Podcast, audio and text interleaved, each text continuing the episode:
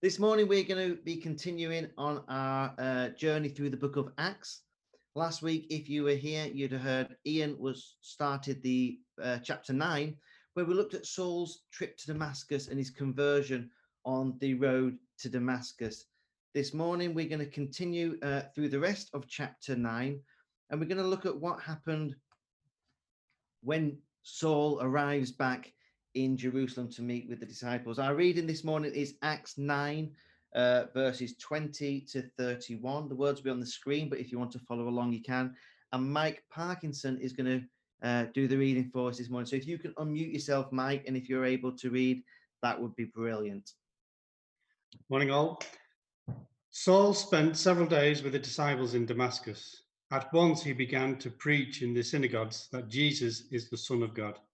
All those who heard him were astonished and asked, Isn't he the man who raised havoc in Jerusalem among those who call on his name on this name? And hasn't he come here to take them as prisoners to the chief priest? Yet Saul grew more and more powerful and baffled the Jews living in Damascus by proving that Jesus is the Messiah. After many days had gone by, there was a conspiracy among the Jews to kill him. But Saul learned of their plan Day and night they kept close watch on the city gates in order to kill him. But his followers took him by night and lowered him in a basket through an opening in the wall. When he came to Jerusalem, he tried to join the disciples, but they were all afraid of him, not believing that he really was a disciple. But Barnabas took him and brought him to the apostles. He told them how Saul on his journey had seen the Lord and that the Lord had spoken to him and how in Damascus he had preached fearlessly in the name of Jesus. So Saul stayed with them and moved about freely in Jerusalem, speaking boldly in the name of the Lord. He talked and debated with the Hellenistic Jews, but they tried to kill him. When the believers learned of this, they took him down to Caesarea and sent him off to Tarsus. Then the church throughout Judea, Galilee, and Samaria enjoyed a time of peace and was strengthened living in the fear of the Lord and encouraged by the Holy Spirit, it increased in numbers. Thanks, Mike. That's brilliant. When we read this story here about Saul, who later becomes Paul, it's a bit of an unusual situation that we're in at the moment because normally when we're reading this guy's readings, he's, he's involved in the church, um, in the early church, writing to different uh, churches in different cities. And his writings uh, are very much part of what the early church was and helped to form and shape and inspire the early church. But here in this reading, in this story, Saul is actually an outsider. He's returned to Jerusalem, and the disciples in Jerusalem, well, they don't really want to have anything to do with him. They're scared of him. Um, and it's not really that hard to see why. It's very hard to blame them. The believers in Jerusalem may well have known Saul for quite a few years. When they were, before they were followers of Jesus and they were worshipping in the temple, they may well have come across Saul, who was kind of a rising star uh, in the Jewish faith. In his letters later on, uh, we're left in no doubt as to his commitment to his Jewish faith and exactly what was happening. He points out that his father was a Pharisee, that he was a Pharisee, he was circumcised on the eighth day. He can track his lineage right back to the tribe of Benjamin. He refers to himself as a Hebrew of Hebrews, and with regard to the law, blameless. He was someone who had a passion and a commitment to his religion. And so they may well have known him before they became followers of Jesus. But when they did become followers of Jesus, well, Saul's zeal and passion takes on a darker turn towards them. Saul, in his commitment to his faith, decides he's going to persecute those that followers of Jesus that he believes are blaspheming against God. Not only did he persecute and, and try and have arrested those people that he came across, but he actively went out hunting for followers of Jesus. When he went to Damascus, he asked the chief priests for letters so that he of authority so that he could arrest these people and have them brought back to Jerusalem. He was someone that had a scary history. And also, they had personal experience of that. A member of their group, Stephen, who we looked at a few weeks ago, that had been appointed to look after the distribution of food amongst the, the needy so that no one would be without, he was captured and he was arrested and tried and then stoned to death. And Luke, who write, in writing the book of Acts tells us that Saul was there. In fact, Saul held the coats of the people that stoned Stephen and approved of his killing. And he's been away. He went off to Damascus and they, they must have breathed a sigh of relief at first in Jerusalem that he was gone. But now he's back. And with a confusing claim that he's now claiming to be one of them. He wants to join them as a follower of Jesus. In verse 26, it says, When he came back to Jerusalem, he tried to join the disciples, but they were all afraid of him, not believing that he was really a disciple. You can imagine them start talking and saying, Saul's back, but but he's claiming to be one of us. What what's what's his game? What's he at? What's what kind of ploy? What kind of trick is this? Is, is he trying to just worm his way in so that then he can have us arrested and and persecute us more? But is he trying to find an, an avenue, an angle to to get at us? You see some people saying, well, if he wants to join us, what about what happened to Stephen? He was part of that. What about the hurt and upset that he's caused? On top of all that, it seems that Saul, who later became Paul, wasn't the easiest person to live with. Quite frankly, we hear lots of stories where people, it, twice in this story already, where people wanted to kill him. He, I don't think he was backwards in coming forward and giving his opinion. So he seems to be he wasn't the most easy of people to live with. And sort of tongue in cheek, Luke at the end says, when they send him away, peace comes on the church. This whirlwind of storm and storm that Paul seems to and Saul carries around with him tends to go away as Saul is sent away as well. This guy was to be feared. This guy had a history and a past. He'd caused them pain and hurt. And on top of all that, it could be difficult to live with. It's not so difficult to understand why the disciples tried to avoid spending time and being with him.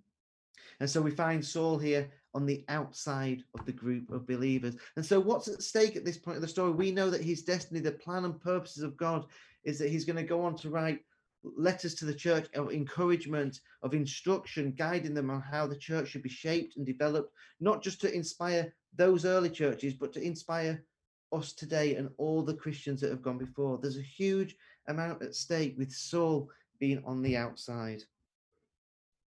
And then in verse 27, Barnabas enters the story. It tells us that the disciples were all afraid of him, not believing he was a disciple. And then we have those two words, but Barnabas. Barnabas is prepared to enter our story here and speak to Saul. And Luke has already brilliantly introduced us to Barnabas earlier on. In chapter 4, we read that it says, Joseph, a Levite from Cyprus, who the apostles called Barnabas, which means son of encouragement, sold a field he owned and bought the money and put it at the apostles' feet. Barnabas knew what it was to be an outsider. Barnabas wasn't from Jerusalem. At some point, Barnabas had been an outsider as well. But he gained a good reputation. They even named him Barnabas, son of encouragement. And he's shown his commitment to following Jesus and the other disciples by selling a field that he had and giving the money to the apostles for it to be distributed by Stephen and others to those that were in need. He had a good, he gained a good reputation. And he is prepared to stand up and speak to Saul. The message version puts it like this They didn't trust him one bit. Then Barnabas took him under his wing. He introduced him to the apostles and he stood up for him. You can imagine Barnabas saying to the others, Well, I'll tell you what, I'll go and speak to him. And we don't have a record of that conversation, but I think it would have been interesting maybe to have seen Saul and Barnabas sit down. And Saul begins to explain to Barnabas with that same zeal and commitment and passion his conversion on the road to Damascus, his new understanding that Jesus is the Messiah, and telling him excitedly and passionately about what happened in Damascus when he was preaching and teaching to the people there. And you can imagine Barnabas listening and Barnabas starting to get a nudge in his spirit that something more than just a man talking is going on here. Barnabas was talking to Saul, but he was listening to the Spirit. He was listening and starting to sense something of God at work in Saul. And so that's why Barnabas's reaction is so different to the other disciples. The other disciples responded in fear, but Barnabas is able to respond in faith. Not faith in Saul, not faith in the situation or the circumstance he finds himself in. But Barnabas is able to have faith in the one who is at work in Saul. Sensing God at work, Barnabas has faith in God, that God has a plan and God has a purpose. And so he's prepared to become Saul's advocate. He's the gatekeeper that leads him into relationship with the other group of disciples, and he takes Saul to the apostles and he speaks out and tells it tells them that God is at work and that Saul really is a believer and a follower of Jesus. In doing this, Barnabas is prepared for his story and Saul's story to be joined together.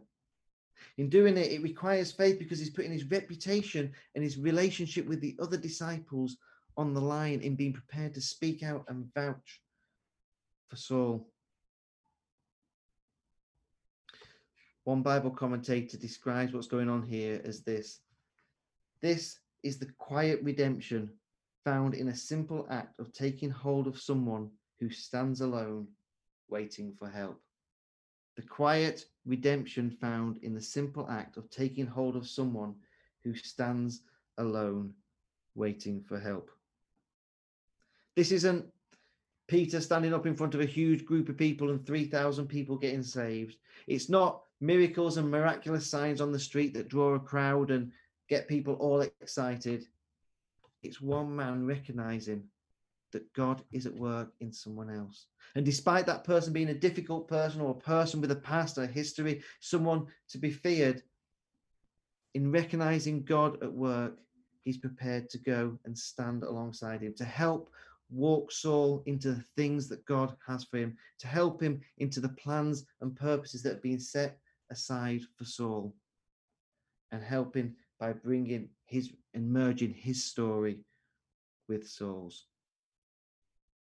As church, we often remind ourselves here at Salford Elim what it is that we're aiming to be, and that is that we are a growing community of whole life disciples who are alert to God's leading, paying careful attention to one another and the moment that we're in, so that we can be good news to those around us. This statement, really, this paragraph, really describes the story of what happens between Saul and Barnabas. And the story of Saul and Barnabas help and show us how to actively outwork and live out that statement. The brilliance of church, the brilliance of us being joined together and connected to one another is that we can stand with one another in difficult times, at awkward times, at hard times, we can stand with one another and we can help encourage one another into the things that God has for us. You can help me develop in the ministries and plans that God has for me, and I can do the same for you. That's the brilliance of church that we are thrown and joined together. We connect our stories so that together we can go forward to what God has for us. But also, the church of Jesus is a gift to the world, and we have a duty to stand with those around us in the world as well and help those people outside of faith and outside of our community and help walk them into a relationship and an understanding of Jesus. Barnabas acted in humility, standing alongside Saul, not judging him, not lording it over him, but standing alongside and walking with him.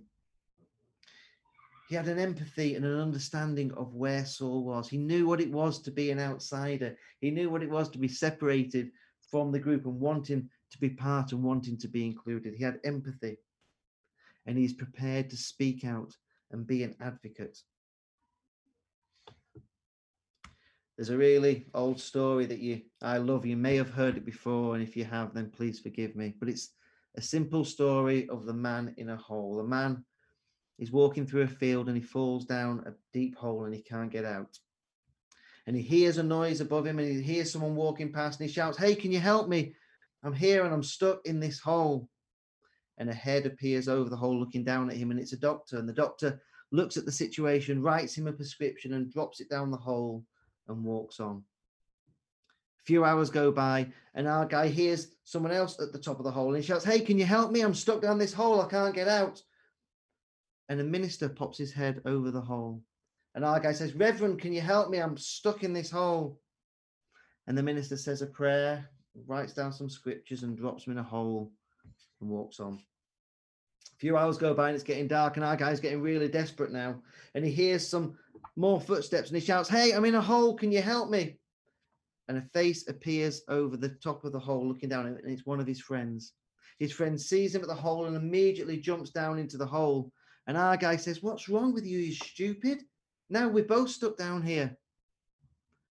And his friend said, No, it's okay. I've been down here before and I can show you the way out. This morning, if we looked at the story of Saul and Barnabas, my question to you this morning is who can you stand with? Who in, in our fellowship, in your community, in your family, in your workplace, where do you see God at work in someone's life?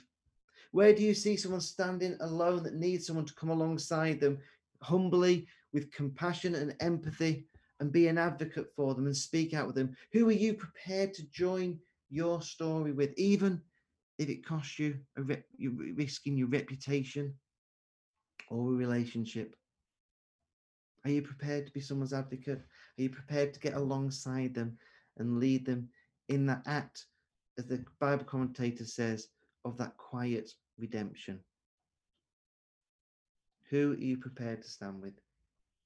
I'm going to ask Ian if he can unmute himself and he's going to lead us in worship and into communion. But just as we as we as we sing those songs, ask yourself in your own heart and mind, where is God at work in your sphere of influence? Where do you see God at work? Who are those people at work that need someone to stand alongside them? That might be difficult, that may have a past, that may have a history. And as God, if God gives you a name of someone that He wants you to stand by, and you feel that in you, God at work, in that, then in the chat, just write that name. You don't have to put a surname, you don't have to give us a circumstance or the situation, but write that name as a step of faith that says, I am going to stand with this person. I want to be involved in that act of quiet redemption. Thanks.